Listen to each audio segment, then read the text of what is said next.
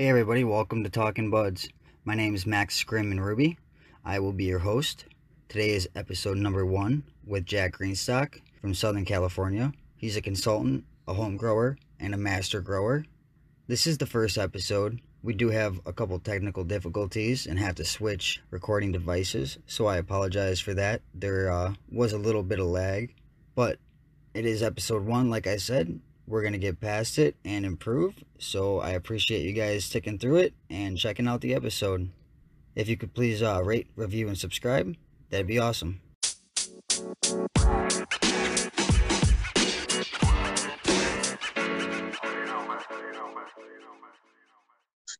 So, this is our first guest, uh, Jack Greenstock from Southern California.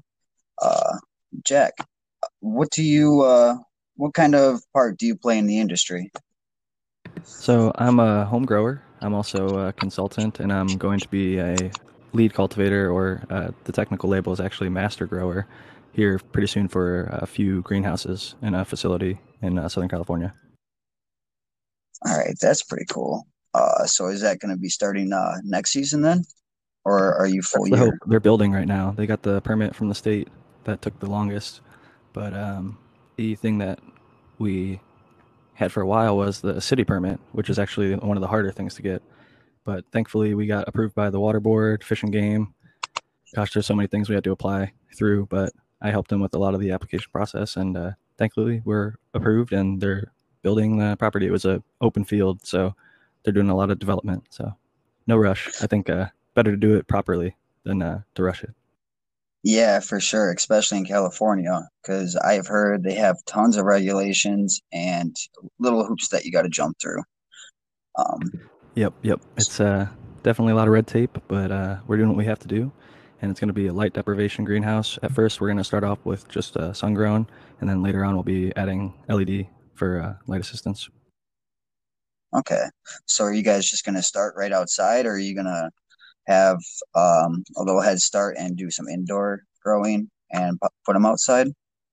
The plan is we're going to have a place for seedlings for mothers and clones that will have light. So a greenhouse that has some racks with uh, LED lighting, and that's where we'll pop our seeds, have our clones and our mothers kept, and then those will get moved out to the four production greenhouses. Awesome. So, uh, before we started, I was talking to you about your harvest that you just started. Um, I heard you got a little experiment going on. You want to tell us about it? Yeah, so I've got a few different devices that I've actually acquired for free. Fortunate for myself. Um, on 420, when I got married to Lady Greenstock, shout out to Lady Greenstock, my lovely wife and constant companion. She's awesome. She's over in the next room uh, smoking on our harvest. But I won the Curador, which is um, not even being sold anymore. They have the Curador 2.0, but I got the 1.0 XL Mendo Dope Edition, which for those who don't know, it's a Curador like a humidor for curing cannabis. Um, it is a basically like a wine fridge or um, there's like some photography equipment cabinets that control temperature and relative humidity. So it's not unique in what it does. Nice. It controls the temp and relative humidity. I can set it between 55 and 65 uh, temperature Fahrenheit, and the relative humidity is automatically kept within proper range of 58 to 60 percent uh, RH. So I have mine set to 60 degrees and 60 percent RH, and uh, it works out really, really well. I thought I wouldn't be able to give a review this soon. I've had it for maybe like almost two months, but the stuff that I've been getting from like my buddies' harvest that I would normally keep in like a dark cabinet as cool as I could, but not refrigerated by any means. Um, I can tell it preserves the terpenes much better. But I'm using that to cure some of the cannabis from my last harvest, as well as um, a device called My Herbs Now, which one of my listeners was kind enough to uh, send me because they tried one, really enjoyed it, and they said, "Hey, we want you to try one." And uh, thankfully, not having to pay for it, I feel like I'm able to give a more unbiased review. Um, even though like the company didn't sponsor me, I got it from a third party. Right. I think I'm trying my best to uh, give it a fair review. And I actually just had my first smoke test last night from the Herbs Now Bud. The other stuff, yeah, how was, was uh, it? it was actually it blew me away. I was a skeptic when I first saw it. I thought, you know, you should never rush a process, especially after like you grew a plant start to finish and you tried everything you could to make it the best quality possible. I never rush the chop.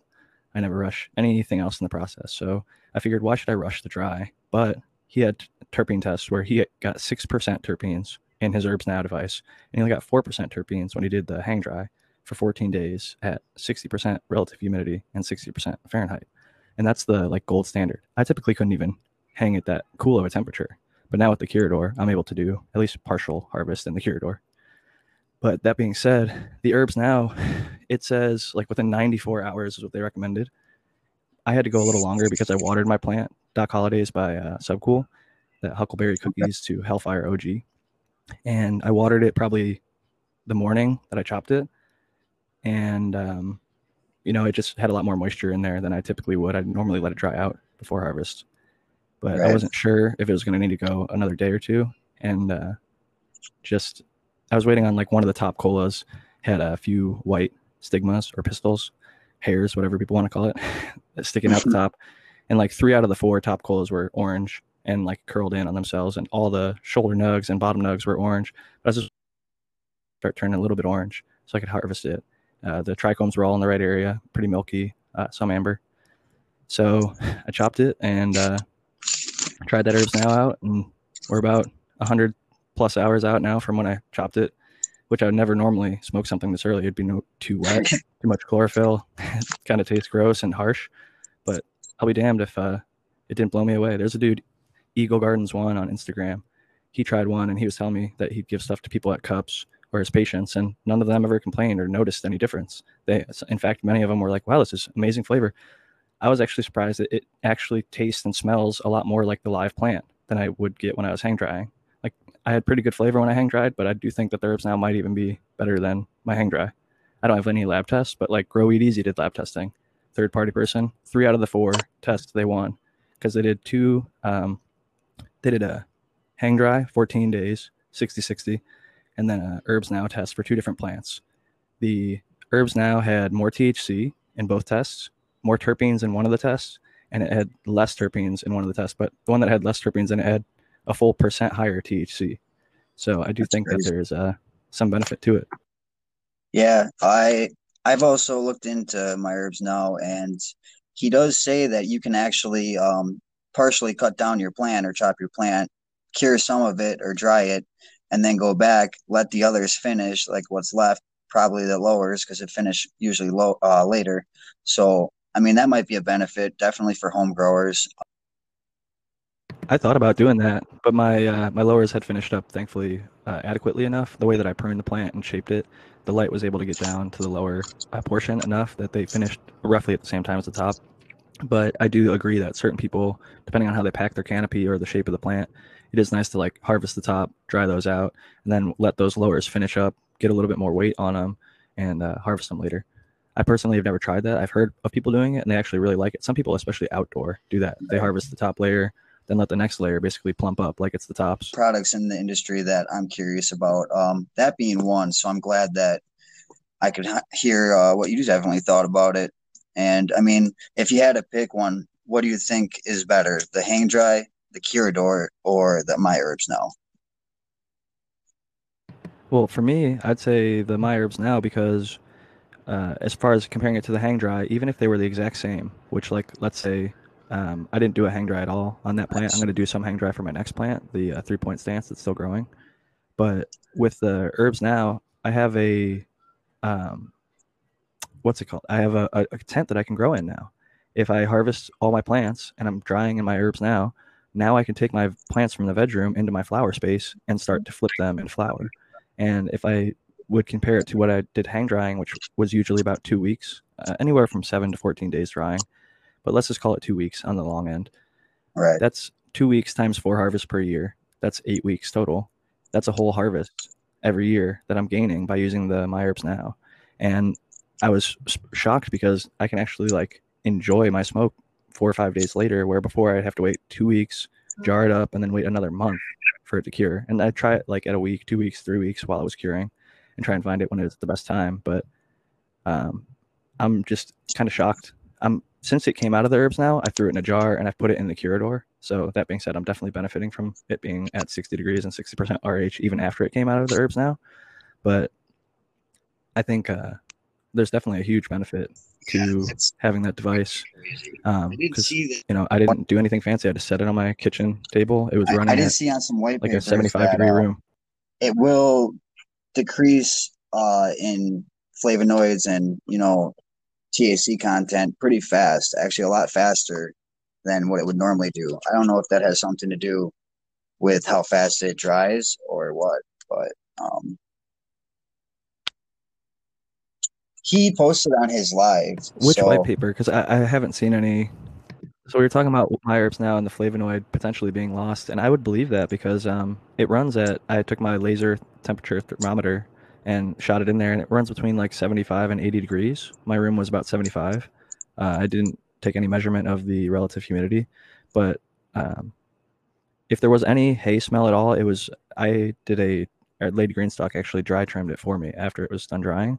But the only time I smelled any bits of like what I would consider like that hay smell was around Okay. the driest leaf that wasn't trimmed off yet, like a yellow leaf that I probably could have plucked before I put it in there. Like a, I didn't even remove any big fan leaves. I just put it in, uh, harvested the entire branches, and threw it in there with all the leaves on there. So Um, I know he talks about using the stem still to uh, check and see if it's finished, which is kind of interesting to me that that's still the method to find out if it's you know perfectly dry to get that snap. I think he does that to prevent mold because if you put it in a jar and seal it before the stem is snapping, there's enough moisture in the stem that will release back into the buds that can cause mold in the jar. And that's his number one thing is he doesn't want people to ever lose their harvest. Um, so for the people that don't know that and maybe would be better off going, uh, if they wanted to preserve the most terpenes, maybe instead of drying it till the stem snapped, do sort of what I did where I dried until the stems cracked and were like peeling, but there's still a little bit of moisture in there.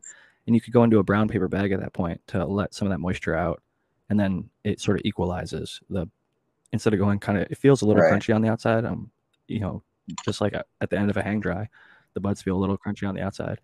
And i would always do that brown paper bag technique to equalize some of the moisture from the stem into the buds and it kind of gave it a little bit better texture. And from that point it would be able to go into the jar. Um, I mean, do you do you like rather trim dry or uh, rather trim after it's dry, or do you wet trim? Is there a method that you prefer? I've done both. Um, I personally prefer to do, and I, I- again, like I said, Lady Greenstock actually trims for me. I have pretty bad arthritis in both hands. I've broken every single finger in both hands playing football growing up. So my hands get locked up after like half an hour of trimming. So I'm a pretty shit trimmer. But and she just does a better job. She's faster, and it comes out looking way better than I do. So I just let her take care of that. But we figured out that as far as getting the best smell earliest on, I found dry trimming provides the best smell when I did the wet trim, I feel like some of the VOCs, the volatile organic compounds, whether it's chlorophyll or other stuff, it sort of like leaks out of the leaf as you're snipping it and it kind of gets onto the bud. And I feel like that leads to a hay smell or like a cut grass smell. And it goes away um, after you cure for a while. And then your buds will start to smell like the fruity or gassy or whatever uh, strain that you grew. But that early kind of um, unpleasant smell just sort of drove me away from wanting to do the wet trim. So I've always been more of a dry trimmer for that reason, even though I think it's a little more difficult. Lady Greenstock, like I said, she's she used to be a trimmer, like doing pounds for like work. So I uh, am very fortunate to have somebody like that be able to take down my small home grow personal harvest in a day easily. I mean, that's pretty cool though, because then you grow it. You know, you're the professional grower, and she can trim it up, and you both can use the medicine. So we definitely both benefit from it greatly. Um, this last one I grew, Doc Holidays, is crazy. It gets me super, super stony. Uh, I probably would say it's not the more functional medicine because you forget what you were just talking about like five minutes ago, or like I asked her a question, she looked at me and like didn't respond, and I just like had to ask her again. Like she's never that way, so I was like, wow, this stuff is uh, it's good, strong potency, and uh, good pain reliever, but definitely an interesting one. It's super, super fuel uh, heavy on the smell, like gasoline, and then it's got sort Right. of a cushy, like if you ever had like an Afghan Kush or a Hindu Kush, with that sort of cushy vibe underneath it. I, I really am a big fan of it. Had like a pine cone shaped bud for like the four main top colas. Looked like big fat pine cones. I was actually worried um, in the past when I had a bud of similar size with uh, my spiked punch that I grew from Dojo DNA. my biggest bud of the whole harvest. Was like an 11.3 gram top, and it was like a kind of nice fat pine cone size bud. And when I finally got in there to the middle of the bud, it was like the one bud in the entire harvest that had a tiny bit of botrytis. Like the only one that I've lost any to bud rot was uh just my biggest cola that I had like set aside to save for like 420. And when I finally started breaking into it, the top of it was good, the bottom of it was good. The center had a bud rot right from the stem and on the inside of the middle bud part. It was a quite the shame to not be able to consume that. Some people would consume it, I guess, but uh, I personally don't. If I see it, I'll I'll just toss it. But I was just saying, yeah, like I, the Doc Holidays had those sort of pine cone buds, and I was happy that the herbs now um, was able to dry them within 100 hours, and I haven't broken into the big buds yet, but smelling it and looking at it, I don't see any signs. And the way that the bud feels and smells and looks, and the smaller buds have been smoking. I, I usually go through the smaller buds first. Right. Yeah, it's definitely a nice security. I put the bigger buds on the bottom of the dryer and the smaller buds up on the top, and I left uh, stems from the part that I cut off of the plant. Uh, relatively the same size as the buds next to it, like an empty stem, so I can compare it to that stem and, and see when it would crack. Because the stem on the bud, I notice is a lot harder to like kind of get in between the buds and crack it. You definitely could. I just didn't have enough buds to fill the entire thing, to be honest, with just the one plant. I had um, the bottom tray was empty, and then the one tray up from that, I put all my big buds on, where I had to take a spacer. There's like a each thing is basically like a shelf, and there's like five racks, right? So I had my buds on like the bottom rack, took the second or third rack out, so that there was uh, space for the bud to fit, because right. otherwise it would literally get squished by the rack up above it. It was too fat to fit.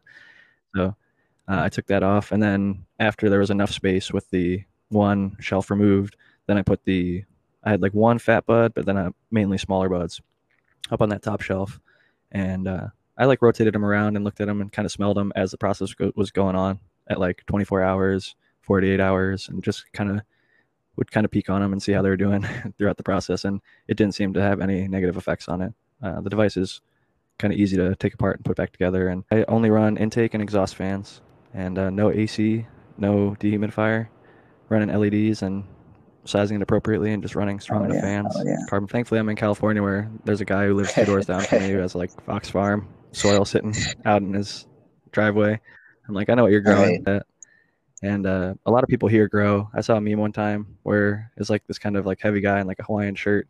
It's from a movie or something, but he's like, "Hey everybody, this guy grows weed." And then he like the next panel is like him with his arms kind of up, like looking around, and no one gives a fuck. And he's like, "See, look, nobody cares." and that's kind of how it is out here. I, I know that I sound really spoiled saying that because most places you have to really, really be paranoid and, and worry. And like I have a medical card from my same doctor that I've been seeing for the past five, six, maybe seven years now, and it's been the same exact person, like my one and only doctor. It's not like I go to a special, you know, you can go to a, a special like cannabis doctor, and uh, they are one of the people that tends to be considered one of those people because they write a prescription.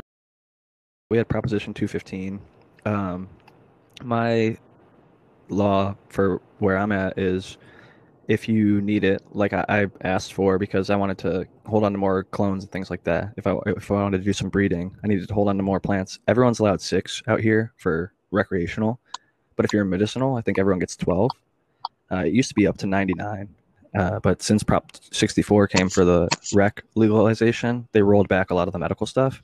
But one of the lines in the medical thing says uh, limits exemption. So if a garden needs to have more plants than is permitted, which is 12, then the doctor can give a limits exemption. And it says the patient can grow the garden to the size of their needs. So there's no plant count.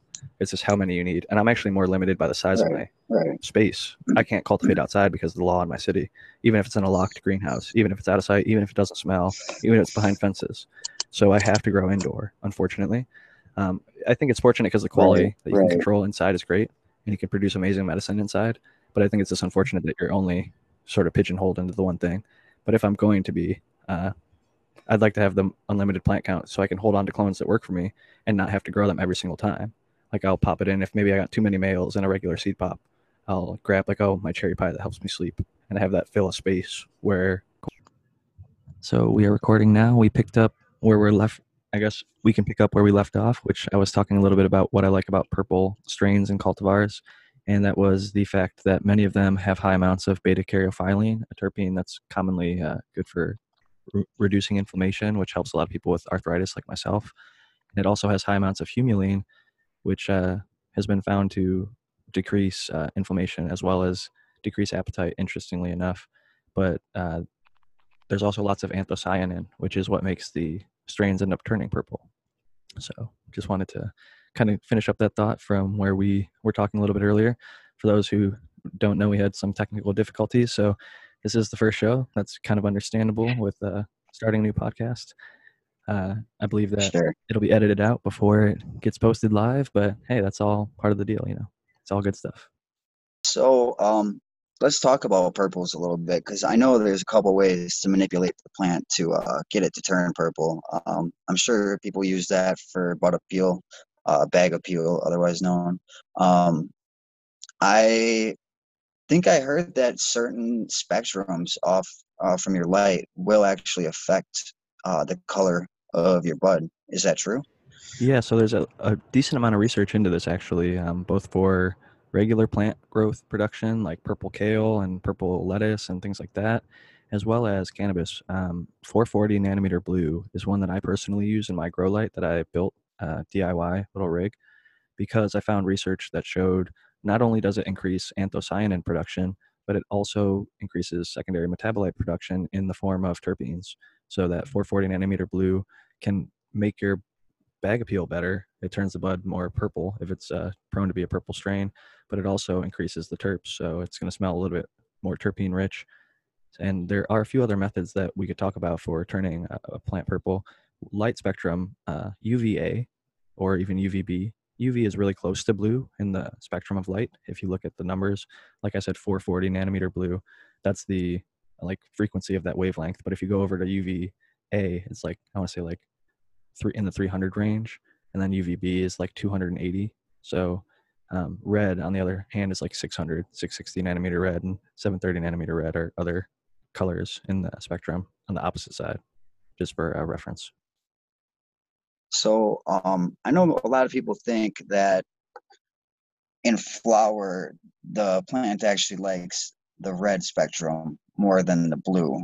I know each of those do different things. Um, so you're saying that blue will actually help produce cannabinoids and change the color.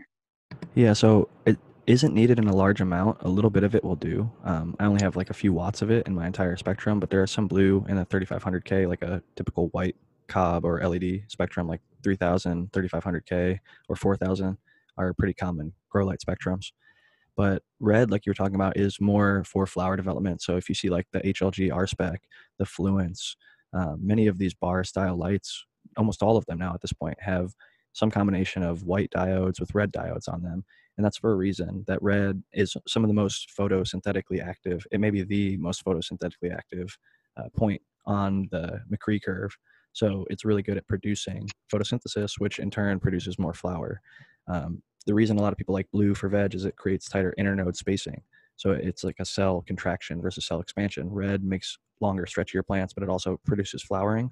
If you get the right ratios, it won't be too stretchy, and it can actually increase bud set. Like some people have the HLG uh, 550 V2, which I think uses all Samsung uh, LM301B 3500K diodes.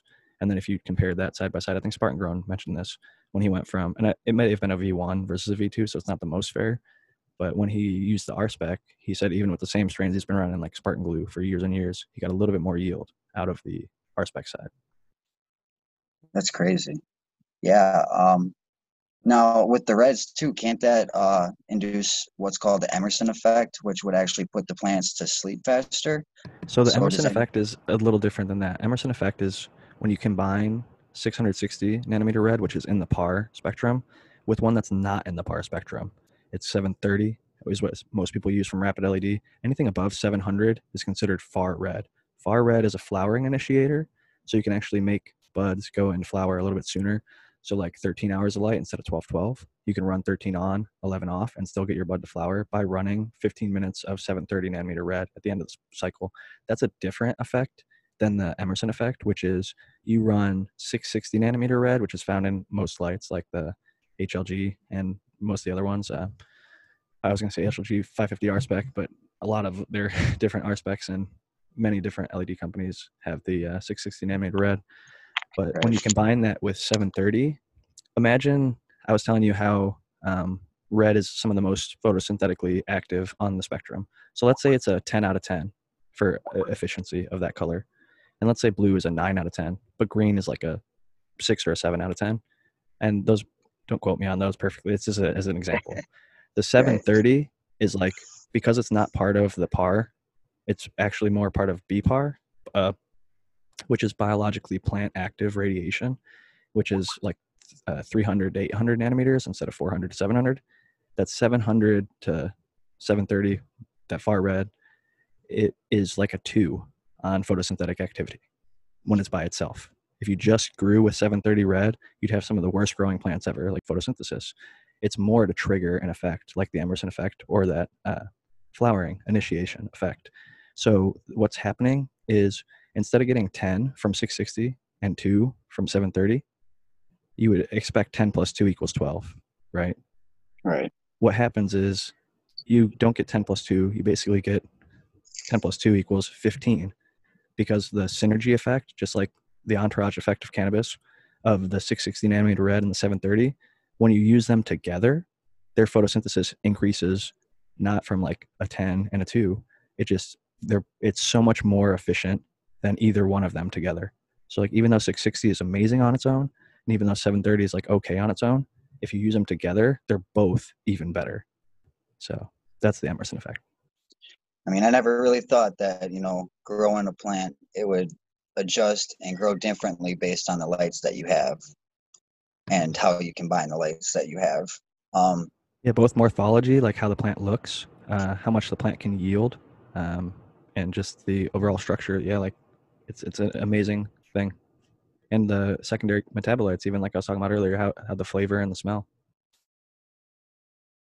Yeah, I mean, it's kind of there's so much to know and learn about this plant that I don't feel like anyone will ever figure out everything. I feel like it's just ongoing. It's just going to keep changing, or you know, everyone's making new strains that are different. I mean, I I heard you talk about a strain um, with a lot of uh, which THC was THCV, you know, like eleven percent. I mean, yeah, I looked it up. It was actually 11% THC and 4.5% THCV, which is still extremely high. Uh, if it has like 1% THCV, it's extremely rare and highly valuable. I think like 2 3% is high. There's one called Doug's Varin. Uh, it's called Doug's Varin because I think there's a guy named Doug who found it or it helped his medical condition. And Varin, for those who don't know, THCV is tetrahydrocannabinol. Varins are uh, metabolite that cannabis can produce. So um, the strain that we have a friend, she got a uh, thing from my wife's delivery service called Pink Boost Goddess from Flow Kana, and it's 11% THC and like 4.5% THCV. But she got a bag seed of that, and she popped the seed, and it's most likely going to be a female because it probably selfed, like it kind of got stressed, threw a little pollen on itself, and made a few seeds. So she found that in the bag of flour that she got nice. and grew it out. So if it turns out to be anything good, she's gonna have taken cuts, and hopefully I'll get to work that and do some of my stuff from Subcool that has THCV, like uh, Chernobyl or Jack the Ripper. So you do do uh, a little bit of breeding then. I'm just, um, just dipping my toe into the breeding field. I've done my first cross. I've got a crew of 30 testers, 25 in the U.S. and five internationally. All of the U.S. testers have gotten them. The international testers have not gotten them yet. They haven't gone out yet for them. But I've got a crew of 30 people testing my first uh, cross and I do plan to do more work in the future with the specific plants that I like for whatever reason. So, um, when you're crossing stuff, is there a specific stuff that you're looking for, or are you just you know trying to come up with a good mix? Um, always have, specific. I'm always like yeah. for me, if you don't have purpose, then I don't think you should be breeding. Like, it, it can be fun if you get a really good male, for example. Like, uh, I just popped some Kineos lights and berry lights, and I whittled it down to just I decided I'm going to only run the berry lights because the Kineos lights was not responding as well in the solo cups to getting a little drier. It would get dry too quick, and uh, the berry lights was looking really healthy. The Kineos lights was just like if it got a little too dry, it started getting ugly leaves, and it just didn't seem to be enjoying my soil mix. So I was like, hey, I'm I popped X amount of seeds, got X amount of females. I'm gonna take the best, healthiest ones as I typically do, and I have males set aside that I'm not to be breeding with this round. But like, if for example I was using them to breed, I would grow them out, and like Berry Lights, it's a cross of MOB, Mother of Berries from Maine. It's a blueberry cut. Um, supposedly not related to the DJ Short cut, so I'm a little excited to grow it. It doesn't appear to have the DJ Short blueberry features like the crinkled leaves and some of the uh, features that you find in the blueberry from DJ Short. But it's crossed to Kineos Lights, which is a Northern Lights 5 uh, back cross for pinene. They're picking for the pine smell. So I'm really excited to see how these three females that I ended up picking just transplanted them to the one gallon pots and uh, they're vegging away now. And soon enough, they'll go to three gallon. I do think that's a good thing, though. Like you said, um, you know, trying to breed for a specific reason. I know there's a lot of people that they just pollen chuck, and uh, I know that gets some hate in the community. But there's some people that literally pollen chuck because you can buy pollen now. So they literally have never even grown a male, never grown regular seeds. They'll just oh, buy no. pollen from somebody in a little vial or envelope and then chuck it on a plant. So that's where the term pollen chucker I think came from if you're growing actual males out, I think that there's some credibility. Maybe that you call them a seed maker, maybe don't call them a breeder. I call myself an aspiring breeder because I aspire to be a good breeder someday. I'm in the testing process now. I'm not selling anything.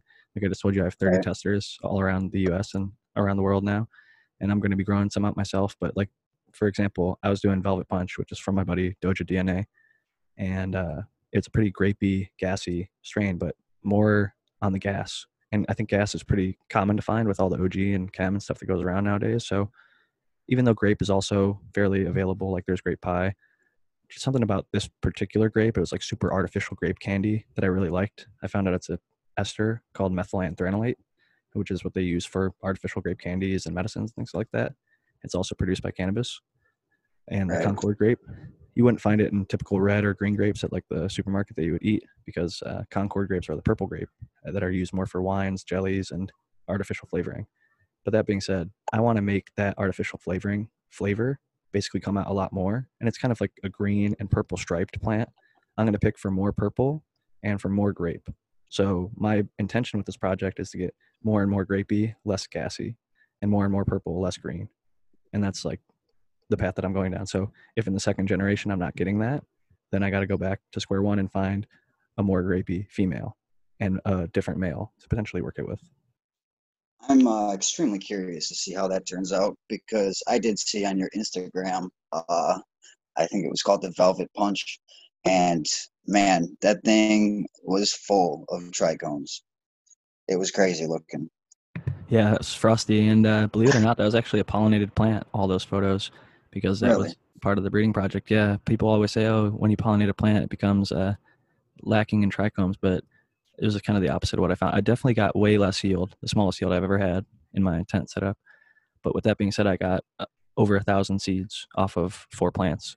So I've got plenty of seeds for myself for a while and uh, plenty to give out to my testers. And the Velvet Punch, I just wanted to give the cross um, to give a little credit to the breeder. Velvet Punch is a cross between Purple Punch, which is Larry OG, crossed to Granddaddy Purple, and that was crossed to uh, Vegan Doja, aka Doja DNA's cookie number seven, which is Thin Mint Girl Scout cookie, crossed to Black Velvet Kush, crossed to OG Kush. So that's where some of that gas is coming from, is the OG Kush. That, Black Velvet Kush. That is crazy that you can remember that whole lineage of everything that it came through. That's insane. I cheated. I actually just pulled up my Instagram. I'm on my computer over here. I got my Zoom up, and uh, since I'm not on video today, I can have the. I was going to say of, that's impressive, man. I do memorize some of them, like uh, the Doc Holidays. There's a much shorter lineage, but I try to know what it's made up of because, especially like when you breed from F1, you get like a mom and a dad, right? So they might be pretty unrelated. Like you see Purple Punch, it has some sort of like there's some OG in there, um, but it's not similar to eh, it's not completely similar to the cookie seven. There's cookies in the cookie seven. And so they're different enough that like the mom and the dad the parents are different enough. When you have the f1 seed that's the first cross f1 generation. Well when you take those and you pop them i can find a male and a female which are like brother and sister. And this is something Right. you never do with people, but you start to inbreed and make an F2. And the F2 generation, it doesn't get more stable, it actually gets less stable. You start to see all the stuff from the grandparent generation. So at that F2, I might be more likely to see the Larry OGs, OG Kushes, the Granddaddy Purples, and those phenotypes versus like F1, I got a pretty good combination of each parent. Like it was either like leaned this way, leaned that way, or a combination of each parent. Where F2, it's kind of like all over the place. And then at F2, you make your selections of like, oh, I like that more grapey pheno at F2. So I'm going to take that one to make the F3, F4, F5, etc. Yeah, that's that's something that I do uh, look for when I am looking for a breeder. Is you know, did they run through the phenotypes to find the best ones? Did they stress test it? Um, I actually go as far as to trying to find out what they grew with, if it was coco or soil. I uh, I believe that trying to breed or trying to follow the breeder's um, way of cultivating it is probably one of the better ways to grow it because it's like used to that. And I don't know if that's true, but I think there's I- some truth to it for sure. Because in some cases, there's literally microbes. Uh, like, for example, there's a guy who grows in Michigan Made Mix, which is what what I grow in. Um, key play of Gage Green Group. So if I was to go buy some Gage Green seeds, they're coming from the same soil. And like another guy um, who I personally just don't like for certain reasons that I wouldn't grow his stuff anymore. Uh, Mass Medical strains. He also grows in the M3, and he also grows under cobs with a mixed spectrum like my own. So if I was to grow stuff Right. from him, it would be basically pre-acclimated to my soil and my style, where I just give water only. He just gives water only. We're both in the same soil, both growing under similar lighting, so there's a lot less adaptation. Like OG Kush for a long, long time was grown in rock wool in hydroponics under high pressure sodium lights. So I think that it runs really well in hot rooms. It does really well when it's fertilized heavy, where a lot of stuff like Girl Scout cookies, it doesn't do well when it's run with heavy fertilizer or lots of light. It actually tends to like the shadier parts of the room or being run under like LEDs. So there's a lot to be learned about the specific strains cultivars out there and how they're best operating and, and where they're from. You know, what what did they originate from? What did they what were they grown under? What did they adapt to? Because a lot of the time it's not outdoor anymore. It's not like, oh, this is some Mexican or this is some Thai where it was in that place for generation after generation. It's like, oh, this was in this guy's grow room, maybe for a decade, maybe for a month. You know, it could be a Right. bunch of different stuff. yeah, and I mean, if they grew out, you know, a bunch of different phenos of it and did it multiple runs with it, I mean, that's even longer that it's been in there. Uh, so, I mean, would that even go as far back as to where the original plants came from? Like, if a plant came from Africa, I mean, would you want to, you know, try and mimic that environment? I think it can help, like if you know, let's say your first run. I tend to tell people um, if they have enough headspace to grow something more equatorial or like a sativa, as some people would call it, like a haze lineage, because it's going to be able to handle more heat, handle more humidity, and uh, less likely to get mold and mildew. Where some stuff like Afghans, they're short and stout and really uh, good yielders, and they're frosty, and a lot of people like them for indoor because they are fast cycles and they are just uh, hybridized into a lot of what's grown indoor. But that being said, if um, they don't have dehumidification on point or if they don't have airflow right, they could get a lot of botrytis and molds and things like that. Or if it's super hot, it might not do as well in some cases where like a haze that's used to being like at the equatorial sun haze is actually a mix of a bunch of different sativas but Right. most of them are exposed to that really really high intense uv and uh, just lots of hours of like direct uh, the closer you get to the equator the more intense the sun gets for people that don't know. Uh, even though they get less hours of light it's basically like 12 12 in many places like colombia um, hawaii is like 11 13 or 12 12 like basically year round. So a lot of these places the plants are um, getting used to that intense light and they won't flower until they're like big enough to flower it's a whole different weird thing with the outdoor in those places but uh, it, it teaches you a lot about what a plant can handle and what it can't handle and uh, how to try and best run your grow room Yeah, I mean, especially for the hotter areas like in Los uh, or Los Angeles or Southern California, close to where you're by. I'm sure you try and find strains that are a little more used to heat.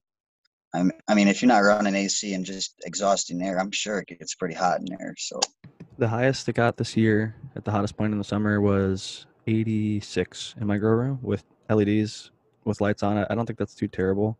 Uh, no, that sounds pretty good. 78 to 82, which is like what I would consider pretty ideal for an LED room. Um, but I'm lucky because I'm very coastal, so it never gets above like 90 here. It's like usually between 50 and 80 degrees, uh, more so like 60 to 75 most of the year. That sounds beautiful. it's paradise, man. Yeah. People vacation where I live. It's kind of a trip.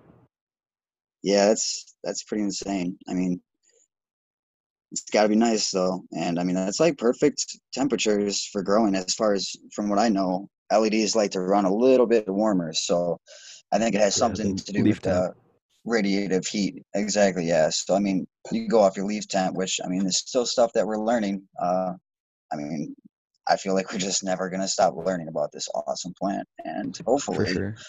it goes uh, legal, federally legal, so no one can get you know sent to prison or in any trouble anymore. Um, I did actually hear that the U.S. has a patent on uh, a certain cult or a certain type of THC, I believe. Um, which they have a few different patents. They have uh, neuroprotective properties, um, but yeah, they have definitely patented medical properties of cannabis, and they descheduled CBD so that uh, they could sell it in all 50 states and basically not have to change the scheduling of cannabis. Interestingly, they just scheduled the CBD, which is an isolated version, to be taken out That's, of the scheduling.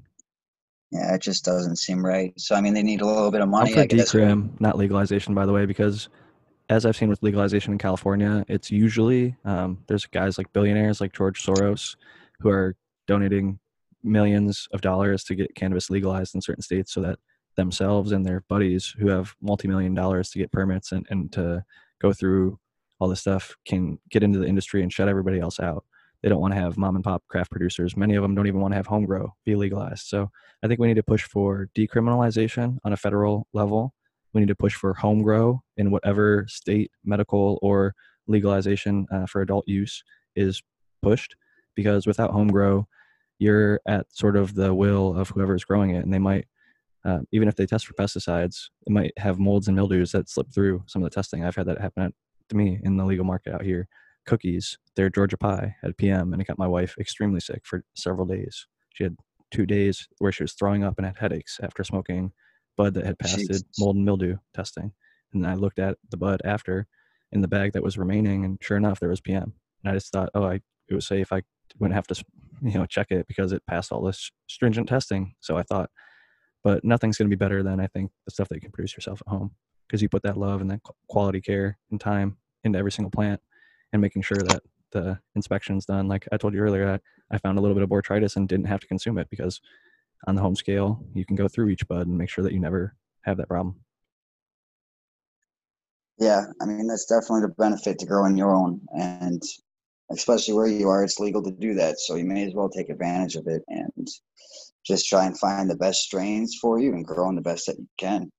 And obviously, you're pretty uh, knowledgeable at this already, so I'm sure uh, you're doing just fine. I'm having fun with it, that's for sure. And more so than anything, I'm really enjoying the time with the community. Uh, I follow 7,500 growers on my main account at Jack Greenstock, and I've made a backup account just in case mine gets deleted. Uh, Jack underscore Greenstock, where I can follow new growers. I don't follow the same pages there, just in case I get up to another 7,500. I don't want to like have uh, everything doubled up. But I'm not posting over there yet. But I do follow new people, and I love to see all the different gardens and learning not only from my own mistakes or pest issues or mold issues, but everybody's, you know, learning from the mistakes and successes of everyone's gardens across Instagram who has a public garden or even a private page who allows me to follow them and uh, see their stuff and see their grows through. And I've given out a bunch of free advice and people come to me with unhealthy plants. I ask them a few questions. We work out what the issue is and they get their plant healthy and then they're telling me how thankful they are. And it's like, that's a really rewarding experience just to be able to answer a few questions and get somebody on their way to having much better uh, quality and, and higher returns on their harvest. It's a empowering thing, and I'm glad that you're getting into the podcast community as well. Talking buds, just two buds oh, here. Yeah, I was uh, smoking on some peach, uh, little vape that my wife got at work, and uh, it's pretty delicious over here. But yeah, it's it's keeping me chatty and been having a good time so far. Episode one, talking buds. This is Jack Greenstock. Um, you're actually on a couple of podcasts yourself because we were talking about uh, Talking Buds, this being the first episode. Um, is there a couple of shows that you're on?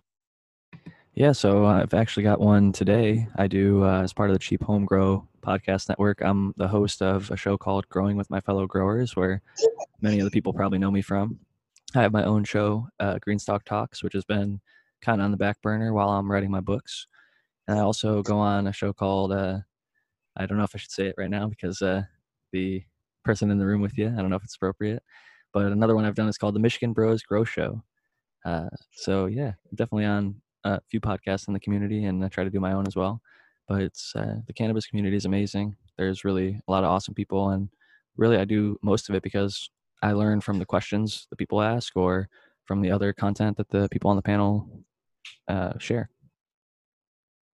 Yeah, so I mean, you're you're a consultant. I don't know if uh, you mentioned that, right? I think I may have at the beginning um, before we switched over from the Anchor to the Zoom. But yeah, I, do some private consulting uh, with as large as like uh, professional grows in, in legal countries like Canada um, with licensed producers of thousands of plants and as little as like a one tent closet grow. So if people would like something more than just like DMs and advice, I do video calls where um, they can pay a fee that we negotiate um, through the DMs, and then we can do like 15 minutes, half hour, hour, whatever. And um, they usually ask me a few questions beforehand, and then we go through a video, and they usually walk me through their cultivation space, and I can offer some suggestions on where to improve, or uh, just answer their questions as they plan to do a build out and things like that. So, I mean, if someone wanted to do that, they could either uh, message you on Instagram at Jack Greenstock, or could they reach out to the Cheap Home Grow Network? Uh, yeah, there's actually a thing on the Cheap Home Grow page. If you click on it, it ends up going to Shane, and it sends him an email that he ends up just screenshotting and sending to me. So if you have a specific question that you want to write out long form, you can do that. You can also email me at Jack Greenstock or just jackgreenstock47 at gmail.com. I rarely check the Gmail. I'm more likely to answer my DM. So if you're like, hey, I'd like to schedule a little video consulting, I'm pretty busy right now, to be honest. So I do have a client going out of town for a week uh, coming up here in a oh, little wow. bit. So I'll have some hours available on that week. But when I do, I'm always happy to help people learn to grow their own.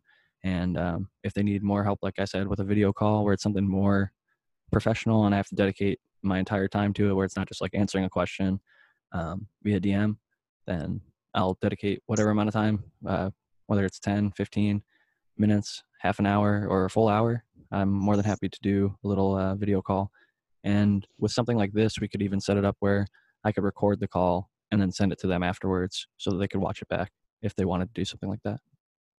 That is, uh, it's pretty personal, and I highly recommend anyone that needs any help to reach out to Jack. Uh, me and Jack have been talking for some time now, and he may or may not have been helping me with a couple issues I've had in micro. Um, and I mean, you're fairly cheap, so I don't understand uh, why people want to hit you up, you know. And you know, it's kind of hard to find someone that will record a phone call and you know come up with that idea. So obviously, people that have, have listened to you on any platform probably know by now that you're extremely intelligent, especially in the cannabis uh, community, and probably have seen most, if not all, problems and have dealt with them in some sort of way.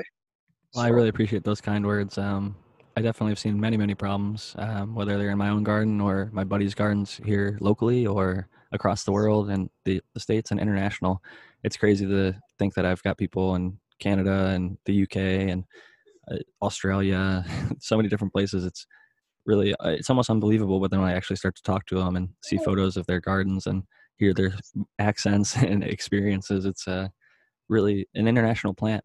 The international herb, as uh, one song refers to it as. But yeah, I mean, I definitely like to uh, do this type of work as much as uh, anything. They say if you love what you do, it's not work at all. So I, that's part of the reason that I try to keep my price very affordable. Um, you know, most home growers don't have a ton of cash to throw around, so I try to be more reasonable for people like that, and uh, just spreading the, the good word and helping people as much as I can. For sure, and I mean, if anyone wants to listen to your your podcast, it's on most podcast platforms. I believe it was Jack Greenstock, correct? So uh, the, my podcast is called Greenstock Talks. I've got four episodes of that, but more, uh, I guess, uh, common. I'm on YouTube uh, for a live show, the Cheap Home Grow YouTube channel. It's called Growing with My Fellow Growers, and that comes on the West Coast here in an hour for me. I know that this is going to be recorded, edited, and released later on, but every week at 4 p.m. Uh, Pacific time, we have Growing with My Fellow Growers, which is me and a panel of anywhere from like five to 10 other growers one of the guys is like a pest management expert and research person. We've got a PhD in horticulture on there. We've got people who build their own lights. We've got people who grow in soil, hydro, a little bit of everything on there. So it's always like a round table of growers and it's a good time. I really enjoy that. And I'll be, like I said, doing that in about an hour. So this is like my little warm up for that podcast. And uh, that's live on YouTube. So people can find that. But you can also, like I said, find me on basically all podcast platforms um, Breaker, iTunes, Apple, um, Google Play, Stitcher. There's a whole bunch of them. It's uh, listed on my yeah. at Jack Greenstock page if you go to the podcast Save Story. Yeah, and once again, I totally recommend everyone to check him out. Uh, I really do appreciate you coming on for the first episode of Talking Buds.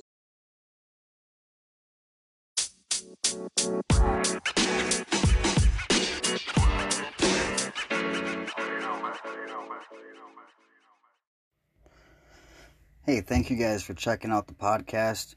Uh, we got a couple more guests coming on in the following weeks. I really hope you guys tune back in and check it out.